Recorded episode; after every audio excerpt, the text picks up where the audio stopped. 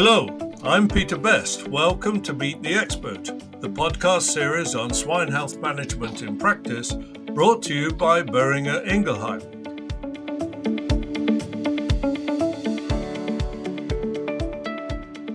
This episode of Meet the Expert offers a glimpse of the future for the control of the porcine reproductive and respiratory syndrome, which we know better, of course, by its initials of PRRS or PERS.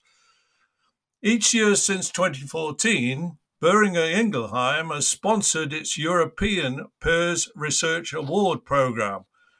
This provides 3 grants of €25,000 each to fund chosen research projects that aim to answer finances of practical benefit in controlling PERS. I'm pleased to say I'm joined by the leaders of the 3 projects selected by an independent panel to receive one of the 2020 European PERS Research Awards. Let me introduce them, and then we can talk about the research they propose to undertake. From the Netherlands, we have Dr. Erhard van der Vries. Hello, Dr. van der Vries, and congratulations that your project has been selected for this award. Thank you very much, Peter. We should also congratulate Dr. Pia Heisenberg in Denmark. Thank you for joining us, Dr. Heisenberg. Thank you, Peter. It's a pleasure to be here. And our congratulations go as well to Dr. Guillermo Ramis in Spain. Hello, Dr. Ramis. I look forward to hearing more about your proposed project.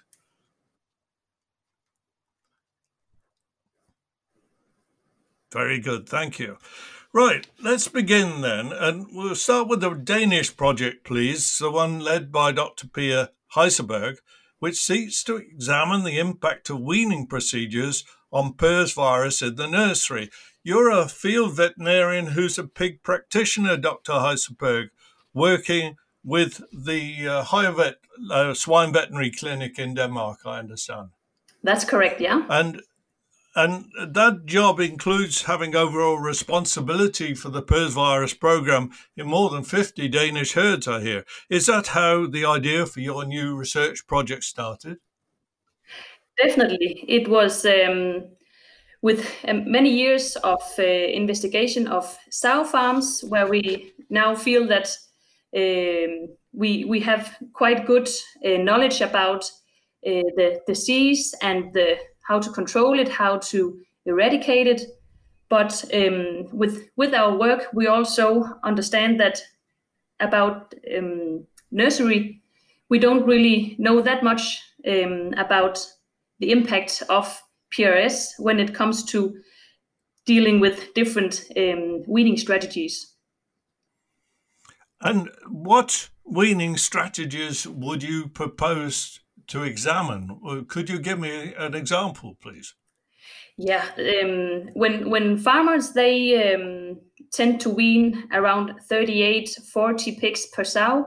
That includes a lot of nurse sows and some extra weaned pigs that then either goes directly into some nursery facilities, or they go to an intermediate facility, a container, and then they stay there for maybe a week or 2 weeks or 3 weeks before they are moved to the optimal nursery facilities with other piglets. So it's something about in some farms there are 2 to 3 weeks between the weaning date of pigs.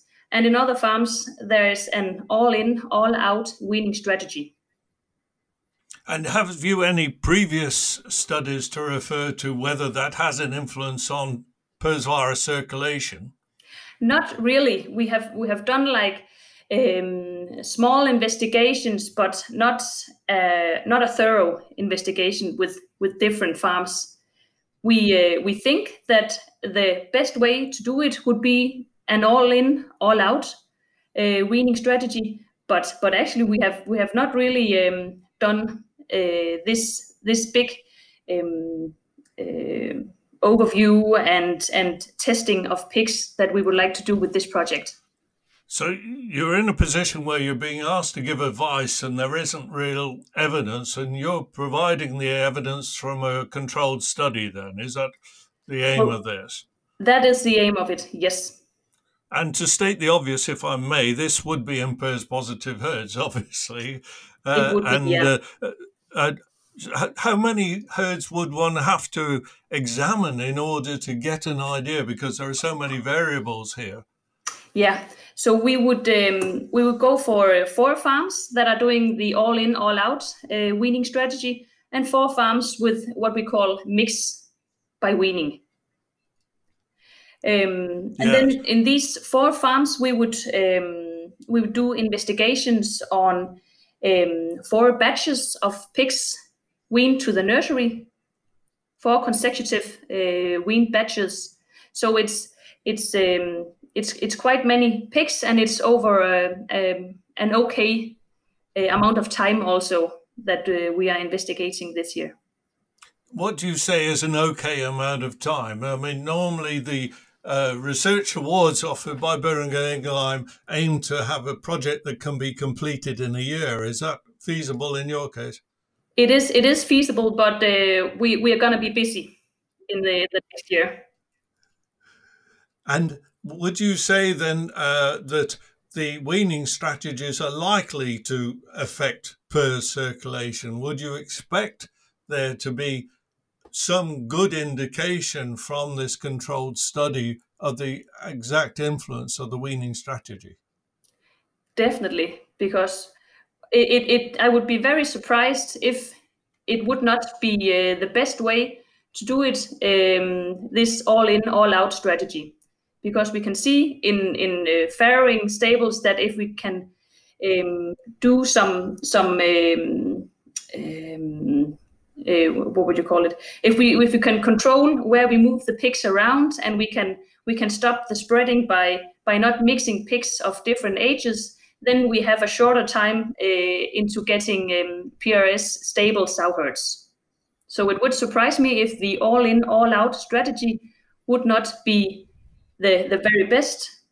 I think it would be the one with less PRS findings in nursery, and I think it would be the one with less antibiotic use and less mortality, better performance. Are these vaccinated herds, and what difference will that make to your study? It would be vaccinated sow herds, simply because we would never leave sow herds rolling with the natural PRS infection. But it would be sow herds where we don't have any vaccine on the offspring, and it would be sow herds that we would have a goal that either they are stable, that would mean no virus circulation in the nursery, or by time sow herds that we would like to eradicate PRS from. I see. Yeah, I mean, your focus is the nursery, and you want to evaluate the health of those pigs in the nursery, particularly with regard to PERS.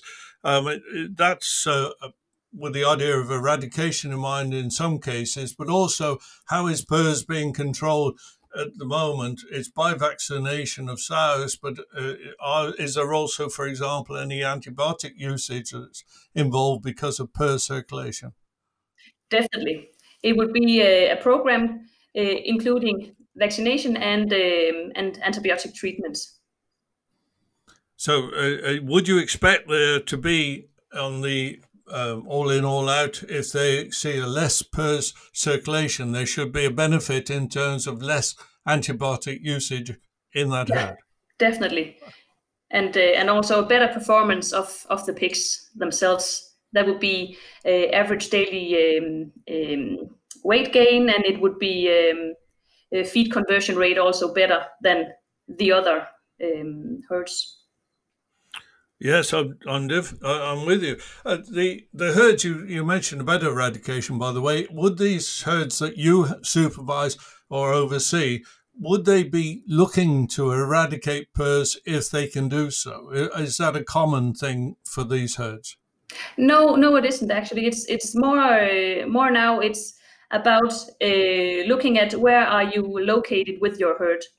Are you with the neighbors around with a lot of PRRS virus positive animals? Then it would be better for this customer to keep his herd PRRS positive, but stable and with the good production results. Okay. Right. Thank you. We need to move on then, but thank you, Dr. Hausberg, for the moment.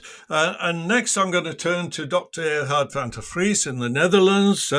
You're a molecular virologist, Dr. van der Vries, I understand. You are the R&D section at the Animal Health Organization Gezondheidsdienst voor Dieren, or GD, in the Netherlands. Am I correct in saying that? Yeah, that's correct. And your project, you want to look at genetic recombination of type 1 PRRS virus, and you ask the question in your project title, is this an emerging risk, genetic recombination? Is it an emerging risk or a hype? Is this a question that's being asked widely at the moment? Well, I think this project really builds on a previous project funded by Boehringer Ingelheim, the PS award in 2018, which was granted to Thomas Taliek from the Polish Veterinary Institute and Jos Dortmans. What they did was they sequenced the genome of PRRS viruses circulating in Poland and in the Netherlands, and tried to see if genotyping based on sequencing the OR5 region, so a small part of the genome, if that is enough, or that you should sequence larger parts of the genome. So what they did is they sequenced a larger part of the genome, OR5 until ORF7, and what they found was that of the 140 viruses they sequenced, in 59 of the cases they found a so-called recombination event, meaning that there was a chimeric virus between a vaccine strain and a field strain. And this project really aims to sequence the complete genome and identify hotspots within the genome where recombination events occur. And from that on, we would like to answer questions which you gave to me. How important is it? How often does it occur, and how important is it for the epidemiology of the virus? Okay, thanks. I'm going to take a step back, though, please. You specifically in your title refer to type 1 PRRS virus. How much previous work has been done on genetic recombination in type 1 or indeed in type 2? I mean, could you give me a little bit of background why you've chosen type 1? I think, but I'm not the expert. I think probably Pia and Guillermo could explain it better. But type 1 is the dominant strain in Europe, if that's correct. And would you agree, Guillermo? Would you agree with type 1 is the dominant strain in Europe?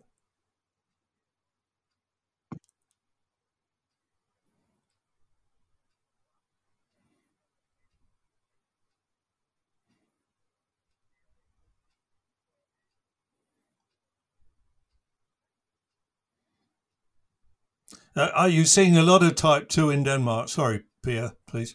Well, we do see it fairly often, yeah. But I think that was also in Denmark a bit of our own fault back in the days.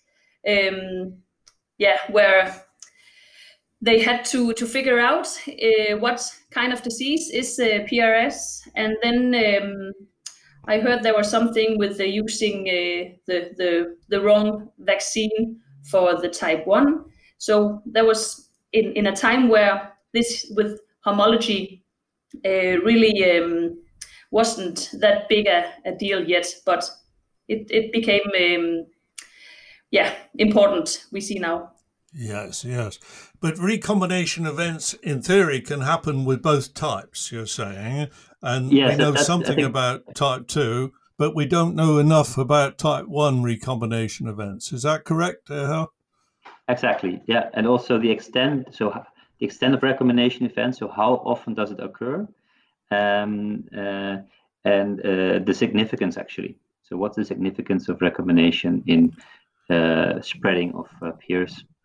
Yes, because presumably a recombination could result in something that was more virulent, more pathogenic, and therefore a bigger problem.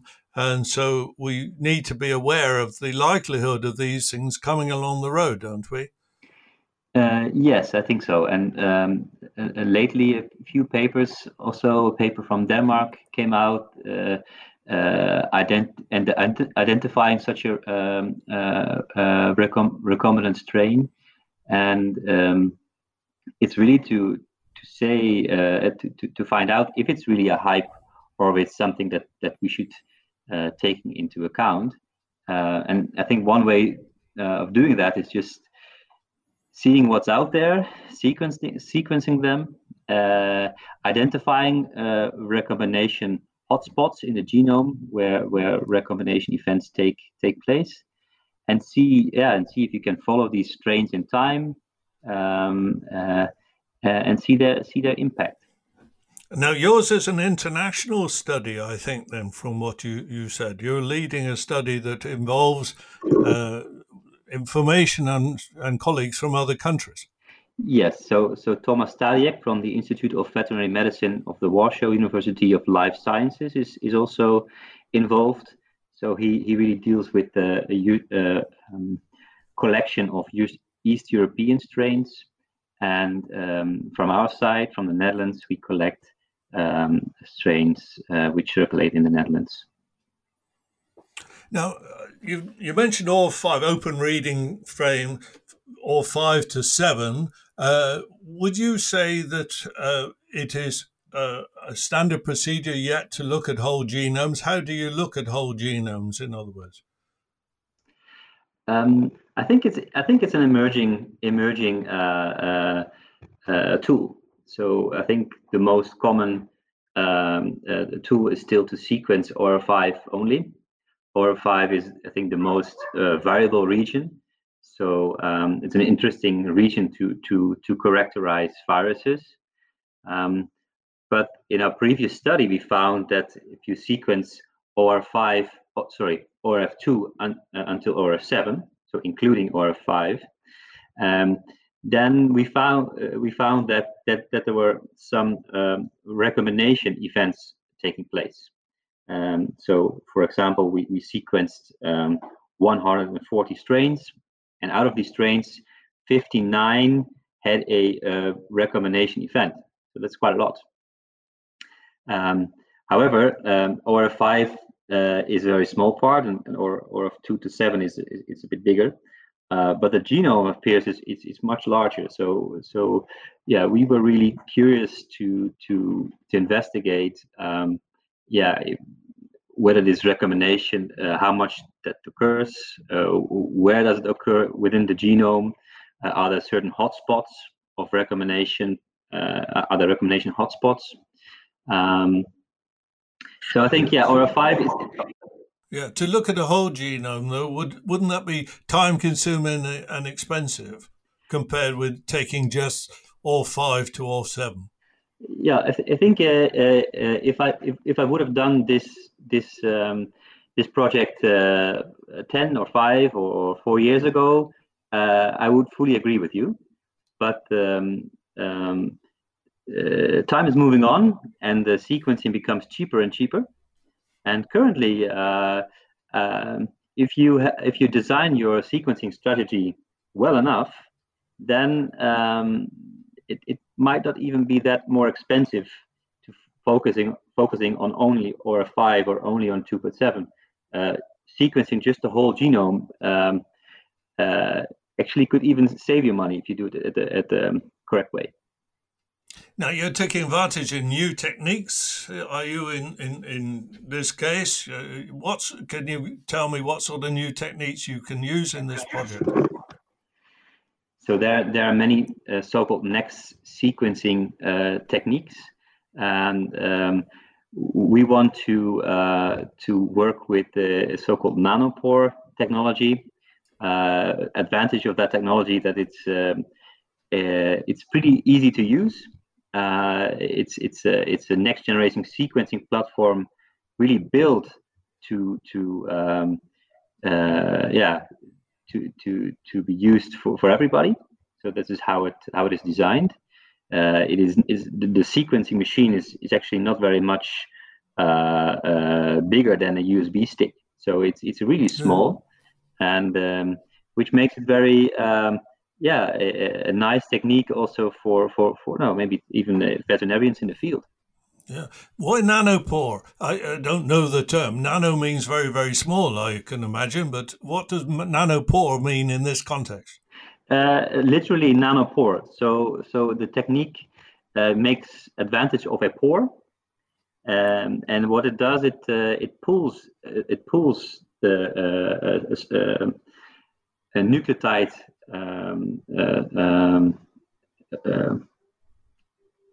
It pulls a stretch of nucleotides through a pore, and by doing so, it records the sequence. So it records the A, T, C, and G nucleotide sequences. So it pulls the strain through a pore, a nanopore, and by doing so, it records the sequence. So this is developed technology in other fields, or is it very new, or in all investigations of genomes? It's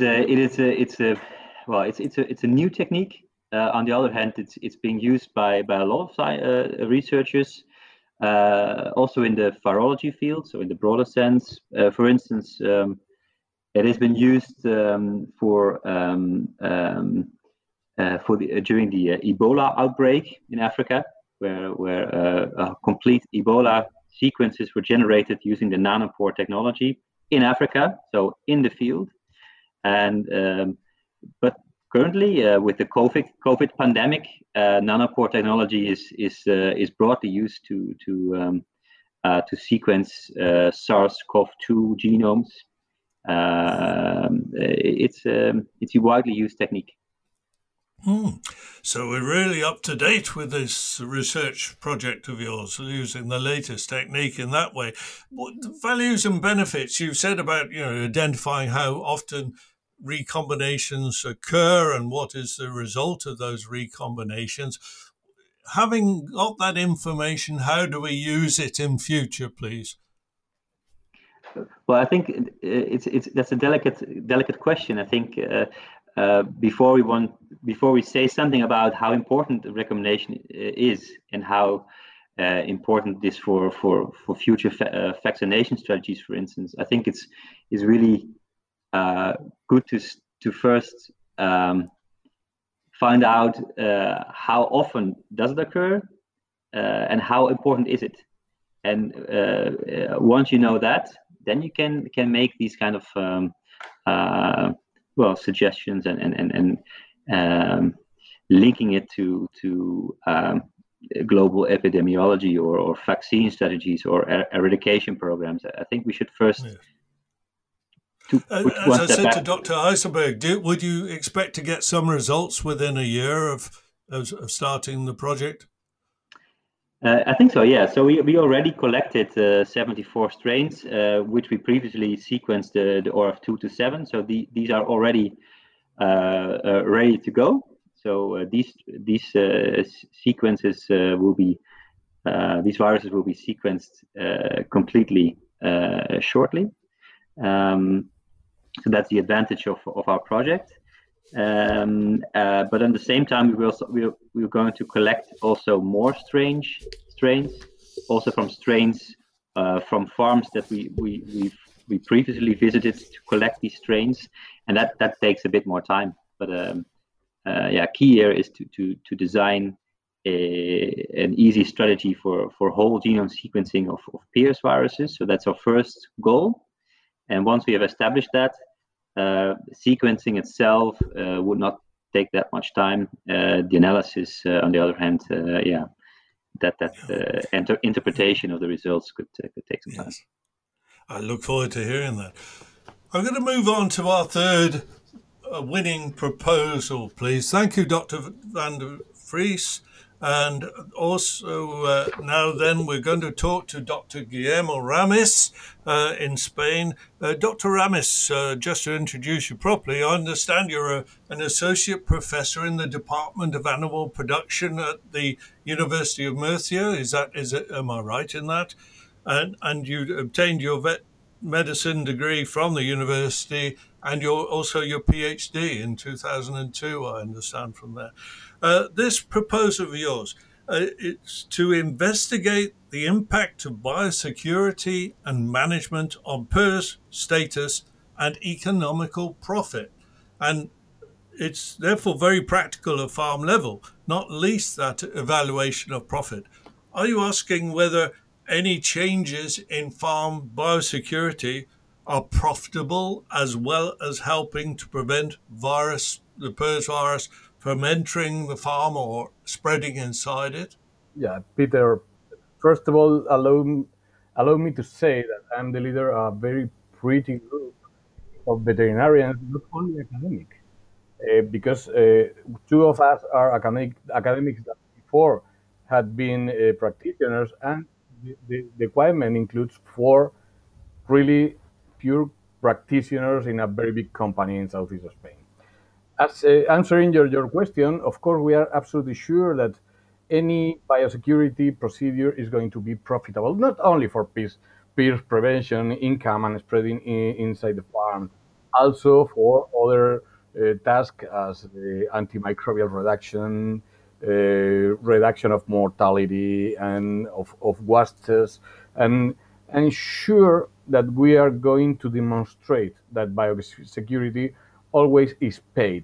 But unfortunately, this is not so simple to make the farmer understand sometimes. So we need to have the tools, and we need to have the difference of profit, of benefit, comparing the previous and the subsequent situation after an implementation of really strict and really well thought biosecurity measures.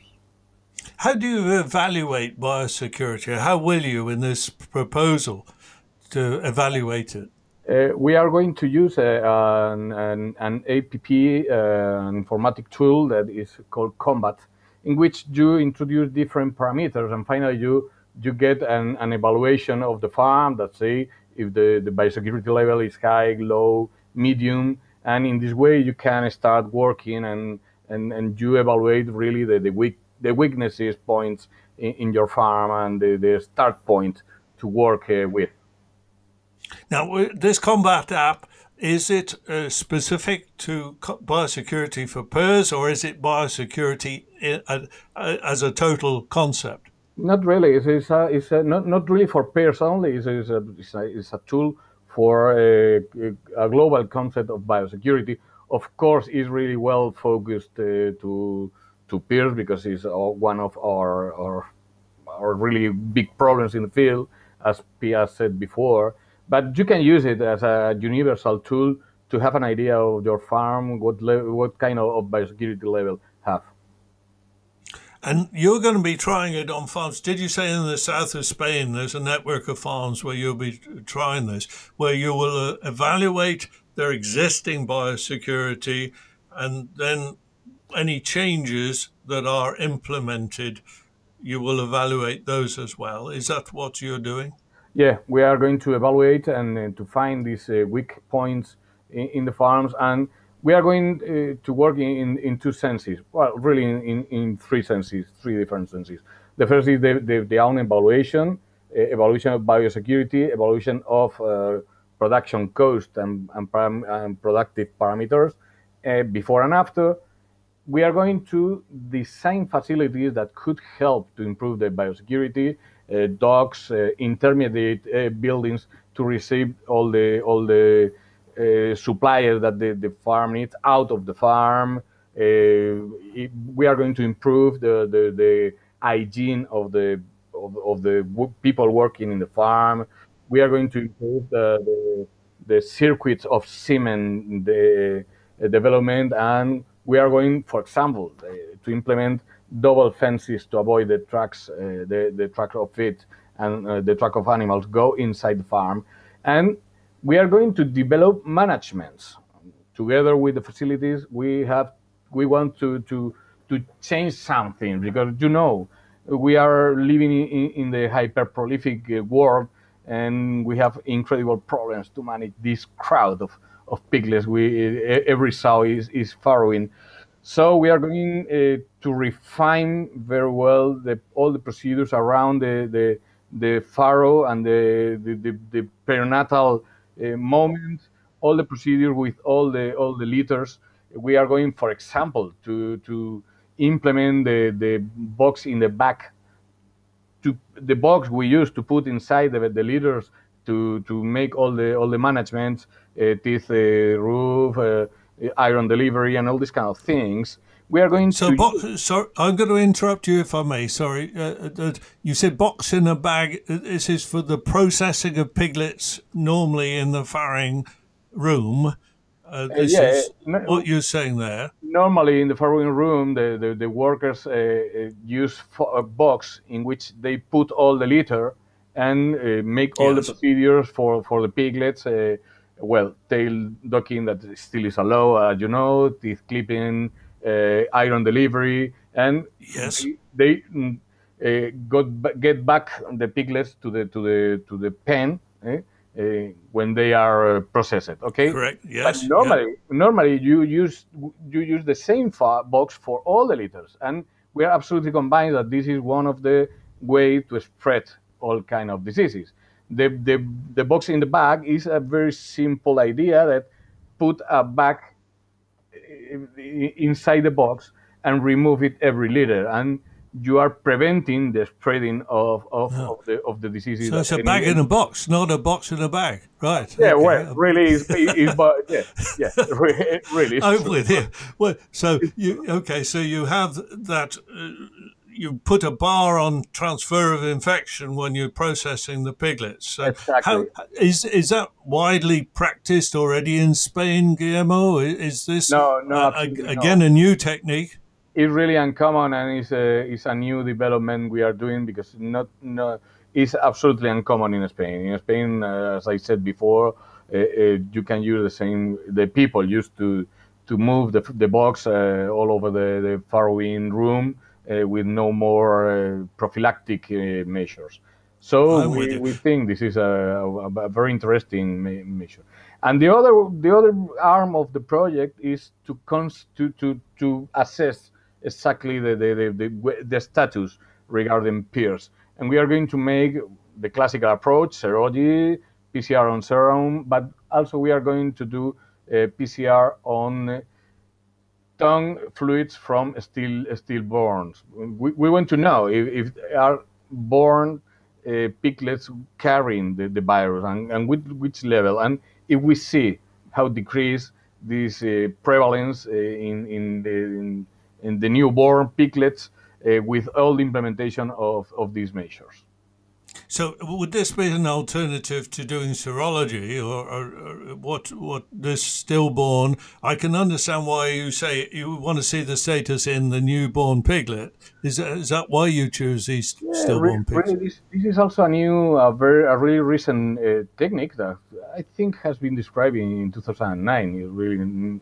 It's really new, and you only have to get the tongues of a group of stillborns. 100, 150, and these tongues deliver, release a fluid that you can use as sample to make PCR and to detect the quantity of animals that were born with the virus inside. And this is a very interesting indicator of how the disease is moving or not inside your farm. Finally, it's an indicator of stability that we are going to use to implement in this project to know how the farms are before, in the middle, and after. Yes, and of course your management side integrates with something that Dr. Peter Heisberg was saying about weeding strategies. You'll even have some information how farms compare on weeding strategies, will you? Really, is very stable, the weeding strategies. Probably this project could be linked with the PIA project, and this can be put together and implement new strategies of weeding, because as I say, this is the moment of the hyperprolific, and sometimes the weeding is a very weak moment, and we have some problems. But all of the farms of this company have the same strategy of weeding, so we cannot see differences. We have selected farms with different sizes to be sure that the improvement in biosecurity is going to have the same impact regardless of the size. This is an interesting point of this project. So could you give me the size range, please? Yeah, we are farms? Going to manage farms from 500 sows up to 3,100 sows. So we have a very wide range of sizes to be sure that this procedure can be implemented at any size. And currently they range also in their biosecurity strategies and level of biosecurity, do they? We know we have different levels of biosecurity, by sure, because some farms are really good new farms, and other of these farms are a little bit old and not so good. So we are sure we are going to have a range of biosecurity levels in order to have more idea of, depending on the improvement of the biosecurity, how can improve the profit of the implementation of the measure. Yeah. As a farmer, yes, that's what I want to know eventually. If I spend money on biosecurity, will it improve my profit, of course, my performance, my physical performance?